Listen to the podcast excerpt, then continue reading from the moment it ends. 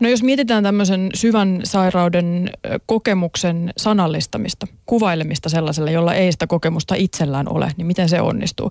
Me puhuttiin tässä aikaisemmin Juuson kanssa siitä, että tämmöinen lausahdus, joka masennuksen yhteydessä aika usein toistuu, niin on semmoinen kokemus siitä, että en vaan päässyt ylös sängystä yhtenä aamuna. Ja se tuntuu terveelle ihmiselle käsittämättömälle ajatukselle, minkälaista se on, kun niin. ei oikeasti nouse. Kyllähän kaikilla on vaikeita aamuja. Juu, no siis Kyllä, ja itse asiassa minä nousin, koska mullahan on kaksi pientä lasta, toinen käy koulua ja toinen päiväkodissa. Ja sitten me, pyst, me jopa pidän sitä niin kuin hyvänä puolena, että me jouduin nousemaan. Että me jouduin monesti siirtämään omia tuntemuksia niin kuin taka-alalle.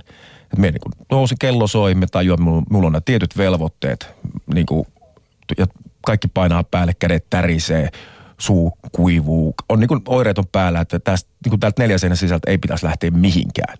Sitä antaisi itselleen helposti luvan – jos ei olisi ollut niitä velvoitteita, niin olisi varmaan jäänyt sinne sänkyyn makaamaan. Mutta me periaatteessa antaisinkin niinku masentuneelle, jos me antaisin jotain neuvoja, niin mun neuvothan olisi, että pitäisi löytää semmoinen jonkunnäköinen balanssi sen armollisuuden ja, ja sen, sen välillä, että kuinka niinku suhtautuu siihen, siihen sairauteen. Että siihen sairauteen pitäisi suhtautua niin, että ei, anna se, että ei hyväksy sitä, että, että haluaa tulla takaisin elävien kirjoihin, haluaa tulla takaisin työkykyiseksi työyhteisön jäseneksi ja, ja hyväksi perheen pääksi ja aviomieheksi tai aviovaimoksi. Että, niin että, että ei hyväksy sitä, että tällainen minä en halua olla, tällainen en halua olla, mutta samalla armollinen siitä, että ymmärtää, että nyt olen sairas ja en, en pysty toimimaan sataprosenttisesti niin kuin toivoisin.